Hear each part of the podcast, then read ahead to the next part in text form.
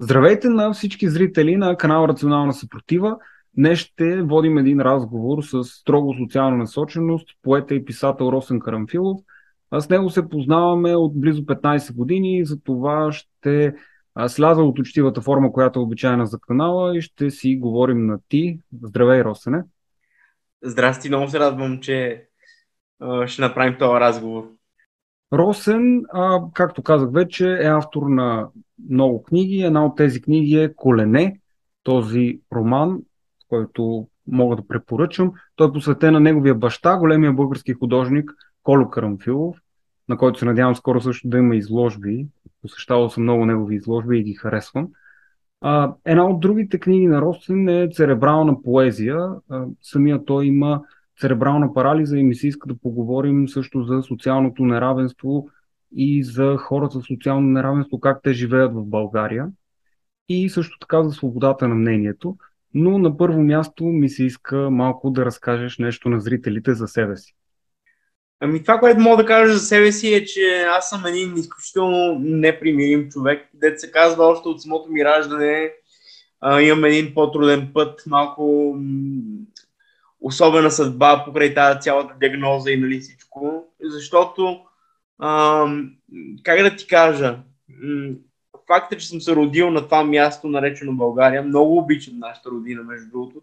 Нека вашите зрители не останат с впечатление, че нали, съм някакъв човек, който не си обича родината. Напротив, но просто тук в България е много трудно да се родиш с някакъв проблем и да живееш нормално, без да си наистина невалиден. Тук се използва една много неприятна лично за мен думичка, която много ми се иска да изчезне от речника. Инвалид. Реално ние сме инвалиди в България и ставаме невалидни заради това, че примерно няма, няма социална политика в държавата. Няма кой да помисли за хората с това положение, дали а, тротуарите са разбити, дали а, помощите са минимални, дали има нормални асистенти или няма нормални асистенти. Все неща, с които се борят цял живот. Но както и да е, моя път е изключително, изключително свързан с изкуството още от самото начало. Се казва, аз от 17 годишен почнах да пиша поезия първо, после написах романа Колене и така към днешна дата пиша почти всичко, смисъл работя във всички литературни жанрове. А, и намерих, не бих казал точно думата отеха, по-скоро спасение в, в изкуството. От една година даже почнах и да рисувам, което е абсолютно необичайно за мен, защото аз, дет се казва, съм син на един от най-големите художници а, на България и винаги ми е било много несвойствено, никога не съм искал да го правя, но така да ще стигнем и до това. Защо и как започна да рисувам. А, Та, да, нека да не се оплесвам в общи линии в много хиляди теми, защото като почна да говоря за себе си и мога да, да ти кажа много неща. Това, което мога да кажа, е, че аз съм един човек, който наистина за 29-те години, откакто съм на тази земя, никога не съм се отказвал, никога не съм а, подвивал опашка, където се вика. А, никога не съм не съм си казвал, боже, колко е трудно, дай да се откажа. Такова нещо при мен няма. Напротив, едно, е, едно... Е, извинявай. Да, да, а, продължи, ако искаш, аз по-късно ще те попитам. Да, да, само финално иска да кажа, че една от най-големите ми мисии, лично мои, ако е възможно, да помогна на хората, на останалите хора в моето положение, защото аз съм намерил по някакъв начин изход за себе си но виждам, че има страшно много хора, които са меко казано ощетени от всички тези неща, които изброих по-рано. Да. А какъв е всъщност най-големия проблем с хората в момента в неравностойно положение в България? Те по-затворени остават. Какво беше изобщо отношението по време на пандемията? Той винаги е бил един и същ смарт. В смисъл имам предвид, че от години от години аз не съм виждал промяна, положителна промяна в, по отношение на социалната политика. В смисъл, социалната политика си е една и съща, с тенденция към влушаване. А, като каза пандемията, нещо много интересно ми се иска да ти разкажа. когато беше първия локдаун 2020 година, никога няма да забравя. Точно това си мислех и даже го бях написал на един статус, че именно това затваряне, крайното, когато бяхме наистина затворени и ни бяха кали да не излизаме, спомняш си го много добре. А, точно в този момент си казах, ето това е в момента и така наречените здрави хора, т.е. хора, които нямат физически проблеми а, и някакви а, други неравенства. В момента всички тези здрави, ходещи, прави хора могат да видят как живее един човек в това положение. Защото живота на, на много от нас е точно такъв. Само вкъщи, по цял ден. Ако дойде някой да ти изведе за 2-3 часа, е супер. Което за мен не е нормално. А какво се случва с асистентите? Държавата до каква степен покрива асистентите и социалните искаш работи? И, искаш да го кажем по възможно най-честния, откровен, искрен начин, както смятам, че трябва да се чуе, защото това наистина е огромен проблем. Значи, примерно, в програмата, която аз участвам, която е към столична община, ставката за часовете е около 3,50 на час. Може ли да си представиш? Предвид сегашната инфлация, предвид всичко това, което се случва, те искат да ми кажат, дори не говоря конкретно за, за тази програма, на, навсякъде е така. В смисъл, възможно ли е помощта за асистента да е 3,50 на час? Кой човек нормален ще дойде? Да бъде адекватен асистент. Говорим наистина, че това е работа, която е свързана с много, много сериозен човешки фактор. Тоест човека, който, трябва, който идва на тази позиция, трябва да е наясно, че а, в крайна сметка ти поделяш живота си с, с този човек. Разбираш ли? Мисъл, и за да дойде някой човек да е с мен примерно 5-6 часа, за да си направя нещата, няма как този човек да е с мен 5-6 часа за 18 лева или 20. Разбираш ли? Да. И започва да стане нечовешко, т.е налага се човек да почне да вади пари от собствения си джоб за това нещо, за да може да осигури една нормална, бих казал, минимална заплата за човека, който а, нали, е на тази дейност. Но пак ти казвам, ти сам виждаш, не е човешко, не е нормално. Аз съм живял в, в Виена, там нещата са доста по-различни. За австрийци говорим, за чужденци е трудно, но там за австрийци е супер. Просто м- хората мислят за. Хората мислят за хората. Това е точното дума. Ако Аз, някой мислеше... Твоето преживяване в, в Виена? Ти мисля, че една година беше там, за да... За... И следваше, да, не? да, аз следвах американистика в продължение на 8 месеца там и беше изключително различно. За първи път осъзнах, че аз мога да изляза да съм на улицата и да не се пребия с количката. Буквално ти го казвам, защото тук, примерно, ако излезеш с една акумулаторна количка, на първия по-висок прак ти си паднал, нали? Разбираш какво означава това. И това създава едно не, не неудобство, това създава една невъзможност а, човек да се интегрира нормално. Тоест, аз в град София без шофьор не мога да се оправя, докато там беше направо се чувства като птица освободена от клетка, разбираш. Като все едно съм бил примерно 20 години в тази клетка и изведнъж, някой ти казва, ей сега за 8 месеца ще излезеш, ще излезеш от клетката, вземи да полетиш малко. Така се чувства. А защо се върна? Ами върнах се просто поради невъзможност, защото тогава в а, унази година, когато а, пробвах да направя всичко това, знаеш ли, отидох в, а, при тамошните социални служби, те ми казаха, ама вижте сега, нали, тези е, там хикс пари, които ние трябва да ви дадеме, вие сте в държава членка на Европейския съюз, защо не ги поискате от, от, от България, разбираш, от социалната служба. И ти оставаш като, като унемял, защото как ще поискаш от тукшната служба, която ти да 400 лева на месец, как ще поискаш изведнъж 2000 евро? Невъзможно е, разбираш а, никой няма да ми обърне внимание, че аз съм пожелал да, да следвам в Виена и да каже, е, ето ти тук тия пари. Няма такива неща. Напротив, тук социалната политика е наобратно. Тоест, ако е възможно да ни естествено да ни. За мен това е геноцид. Буквално ти го казвам, това си е чист геноцид. Имам една позната, която а, е в подобно положение като мен. Тя е на години е дамата.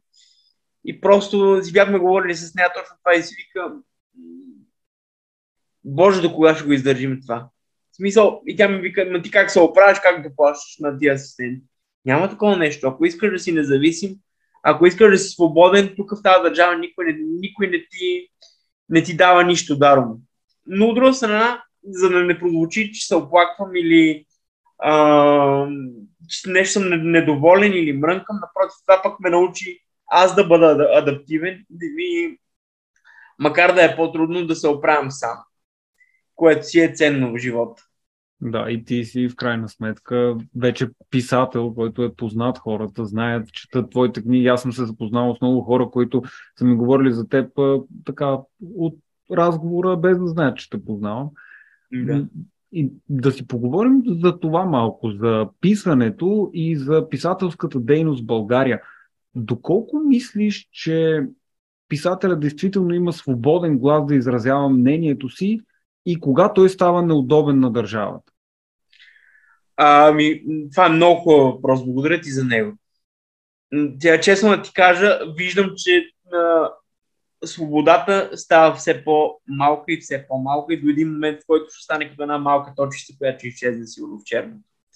А, значи такова нещо като свобода на словото в 2022 година не знам да има, да ти кажа честно, след като а, вече почна да е неудобно да, да си изразиш мнението, дете се казва и в, в социалната мрежа, аз бях писал. Някакъв статус беше свързан с руския президент и моментално бях баннат за седмица човек. За една седмица Фейсбук реши, защото съм споменал нали, въпросната личност, че аз заслужавам да бъда в тъмницата на Фейсбук и не трябва да, да пиша никакви статуси за една седмица. Но това е просто един мъничък пример. А, доколко писателя може да бъде свободен, а, това си зависи от него, да ти кажа честно. Защото има едни писатели, които си казват, мен не ми пука дали съм политкоректен или не съм политкоректен, важното е да се продавам. Нали, важното е да съм хит, важното е да съм номер едно. А, и тези писатели са номер едно, но, забележи, има разлика между това да си номер едно и да си в някаква рамчица, която ти позволява нали, системата, или другия вариант, който е като мен, нали, примерно, давам себе си за пример, да щупиш из цялата рамка, да не ти пука и в следващия момент да си по, така да го кажем, underground. Аз мога да кажа, че моето творчество е доста underground и все повече ще става underground. Това е защото Но... ти не си политически коректен и не спазваш... Защ, защото, защото просто не, дори не е само до тази, до тази политкоректност, така наречена, а колкото е и до... Как да ти кажа, бе, човек? Ам, самото усещане, кога пишеш е, заради литературата е едно, когато пишеш за, за това да те харесват читателите е друго. Когато м- преди да, да започнеш да, да мислиш една творба, ти първо мислиш за, за темата, дали тя ще се хареса, дали публиката ти е, ще се изкепи на това нещо, ти си като някой човек, който предлага бомбони. Е, за мен литературата никога не е била бомбони, никога няма да бъде. А, самия ми роман Коленет ти много добре знаеш какъв е, че си е труден. А, темата му не е проста, философския до много голяма степен. И аз още с издаването на тази книга знаех, че няма да направя 10 000 тираж от нея. Защото просто е много, много личен, много, много различен аз винаги съм се опитвал в изкуството, което е каквото и да е било то, защото се занимавам с музика също така, а, от, от не малко време. Някакси прави изкуство заради изкуството е по-добре, отколкото прави изкуство за, за да изкараш пари. А, невъзможно е да човек да може да живее добре от писане. В България специално това е много, много труден а, момент и бих казал, че тъй като познавам почти цялата литературна среда, има може би 4-5 писатели, които наистина успяват да, да живеят от книгите си. За което, нали, ева. А всички, Но... те ли, всички тези писатели, които изреждаш ли са политически коректни и заради това ли печелят награди и живеят така добре? Mm... Или не всички? Задаваш ми много неудобен, много неудобен въпрос, за което отново благодаря. Ами, тук мога да кажа моето, нали, моето мнение, което е субективно, но а, виж сега, проблемът е, че и в литературата не, не опира само до това колко е добър текст, който си е написал. Има много добри а, писатели, които действително са добри, но които дори, дори си личи, че са лансирани по една или друга линия. Не искам да говоря в момента с имена, защото ще изглежда грозно, нали, този човек сега тук пише от 15 години и веднъж почна да, а, нали, да звучи като някакво нападение. Не, не искам да нападам никого, всеки си знае, всеки си носи кръста за това, което прави. Аз бих казал, че а, честният хляб е, е по, по-вкусният хляб, отколкото този, дето ти го поднасят задължително и по презумпция. А, доколко са политкоректни, доколко са си мерят приказките, само те си знаят, но е факт, че и в литературата има политика, има, има си игрички, има си кръгове, който ти казва, че няма кръгове в българската литература. Не е вярно това нещо. Напротив, лошото е, че продължава да има кръгове и то все повече, а се говори все едно, че нали, все едно ги няма, което не ми се струва правилно. А добре, а ти, например, като човек, който не е толкова а, радикално настроен, както а, повечето така от а, каймака на българската литература, срещу а, Русия. Това, тоест, ти, ти, ти не си човек, който ще каже аз подкрепям едното или подкрепям другото, а се опитваш да просто да си балансиран в това нещо. И има, имаш ли негативи от това? Ще ти, ще ти отговоря и на този, много, много хубав въпрос. А, разбира се, че имам негативи. Разбира се. А, защото, виж сега, аз съм тотално против а, войната в Украина. Абсолютно на 100% против това нещо. Абсолютно на 100% съм против всяка една война. Но бих казал, че когато става въпрос за война, страната никога не е само една. И това се опитах да го кажа при което моите собствени а, фенове, почитатели и читатели ме изядоха. Мисъл, не, нека не звуча крайно, но хората не разбират това, че не може да става въпрос за война и да има само една позиция. Напротив, човек трябва да търси, а, да мисли и да открива за себе си истината. А, разбира се, че когато кажеш а, а, слава на Украина и а, нали, обратното за Русия, ти ще си автоматически придобиваш едни други а, друг, друг поглед от, от публиката си. Особено в момента това е изключително наболява тема. Аз го видях. А, наложи ми се да, така, да, да вляза в конфронтации с някакви хора, които казаха ти си за Русия. Абсолютно грешно, невярно. Аз не, не съм за Русия и не съм изобщо за войната като цяло тотален пацифист не може да си писател и да си за войната. Не знам, на мен поне това ми е супер несвойствено. А, разбира се, че отнасяш едни такива негативи, много неразбиране. А аз казвам едно простичко нещо. Когато има един такъв конфликт, който е толкова сериозен, не може да ми кажете, че страната а, е само една. Това конфликт има две страни. Просто и ясно. Така е, това разделение в обществото не се ли наблюдава навсякъде? То се наблюдава и в пандемията. Сега хора, едните са крайно нали, за маските, другите са крайно против маските, към които за лошо или добро аз се числя. Аз съм човек, който се опитва да е посредата, но в този случай по-скоро отивам в едната крайност. Как се преодоляват тези, според теб? Как се преодоляват тези различия? Как се строят мостове в такива трудни времена?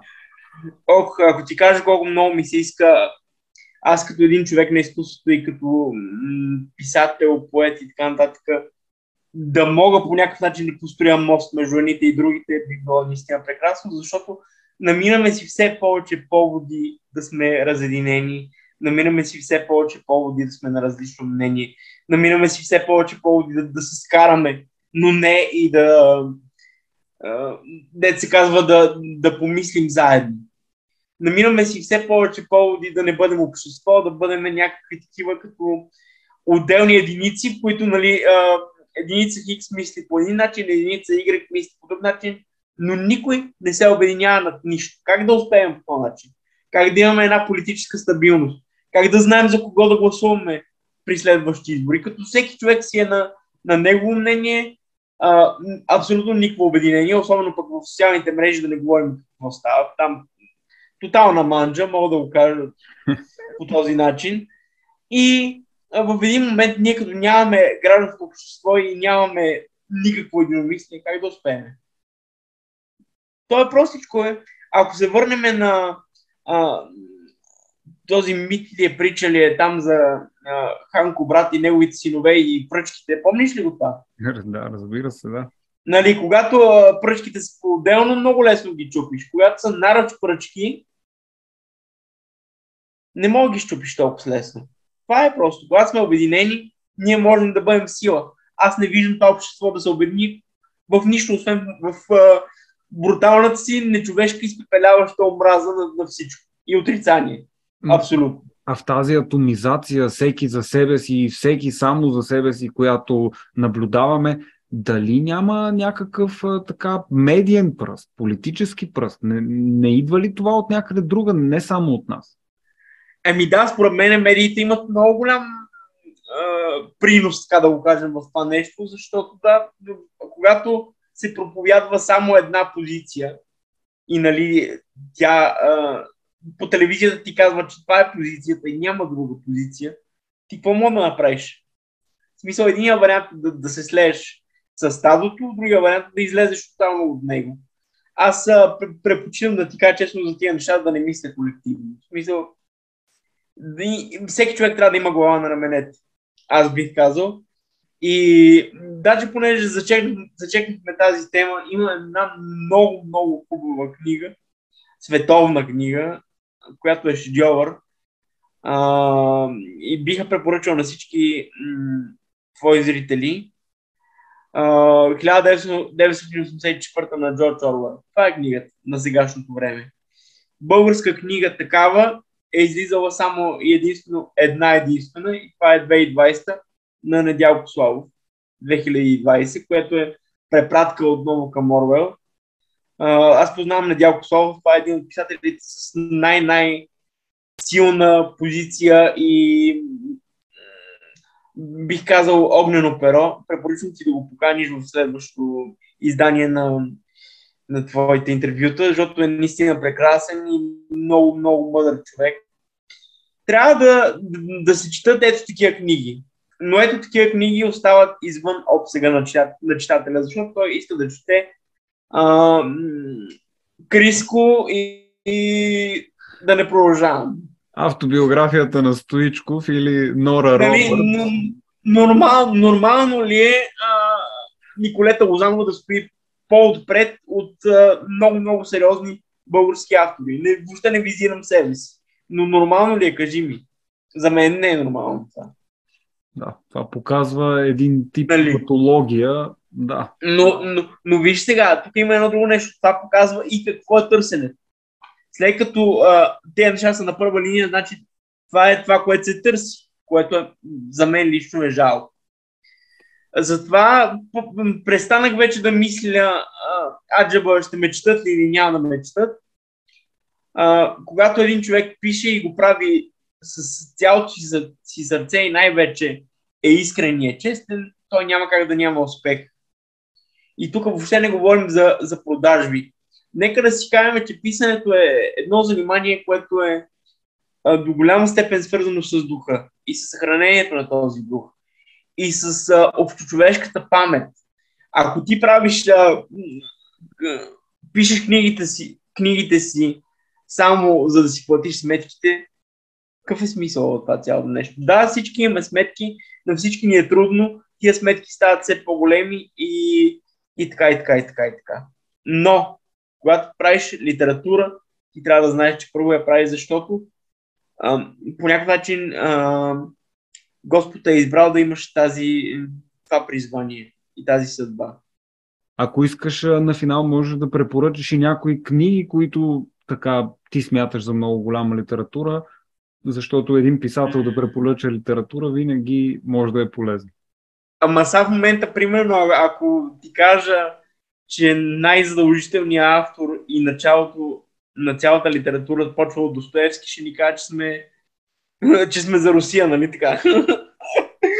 О, просто е плачевно е всичко това, наистина. Разбира се, Достоевски аз винаги го препоръчвам също. Но, но, но веднага мога да кажа, че извън американската литература, в която има няколко много сериозни имена, като примерно Хенри Милър, аз много харесвам. Джон Фанти много харесвам. Извън uh, някакви не искам да изброявам в момента, защото трябва до утре да продължава този разговор но мога да кажа, че самата литература започва лично за мен от Достоевски и от uh, Толстой. Просто. На новото са... време литературата. Всяка литература започва от там. В смисъл, а, аз лично първо бях много, много сериозен в английски, американски и всякакви такива известни, много известни, много четени автори. Първо си мислих, че само това е литературата, докато не почетох Възкресение от Толстой и просто всичко приключи. И си да. казваш, ма ти нищо не си чел. Ако не си чел братя Карамазови, за какво става въпрос? Говорим за братя Карамазови на, на Достоевски. Разбира се, да. И, а, Но все пак и Достоевски е бил вдъхновен от много автори, като Знаеш ли, например Балзак само... или Сервантес и това са разбира автори, се, които разбира него са вдъхновявали и колко антична литература има. Но разбира се, за теб, аз разбирам, че става дума за теб, като твоето усещане, откъде. Всеки, всеки, всеки е бил вдъхновен от някой друг. Да. Този автор, който ти казва, аз съм уникален, аз съм единствен, аз не, нямам никакви вдъхновения, не съм, не съм се инспирирал от никой друг, е голям лъжец. Да. Просто голям лъжец. А, в литературата е непростимо си лъжец. Да. А, поне за мен това, това е моята пътеводна светлина, но ако ми позволиш само на финала бих казал, че а, много е важно в а, това така, м- така интернет, така медийно време, което е буквално заринати сме от всякаква информация, която като цунами ни, ни залива вече и ние само скролваме из нея и сме тотално объркани и не знаме какво да вярваме.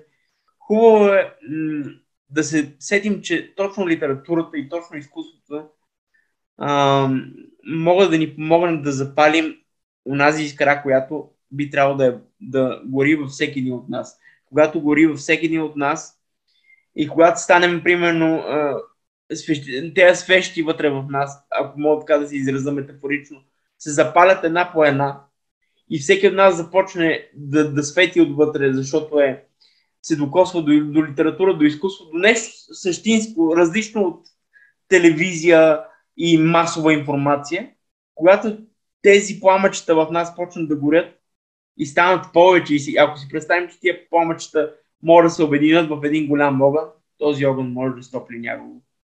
Така бих искал да завършим. Благодаря ти за това последно изказване. Почти като средновековна молитва, което също Еми, е литература. Така го чувствам. Не, не, много, много беше хубаво. Наистина надявам се да е докоснало и зрителите на канала. Отново ти благодаря за този разговор. Благодаря и аз. И до нови срещи. Чао, чао.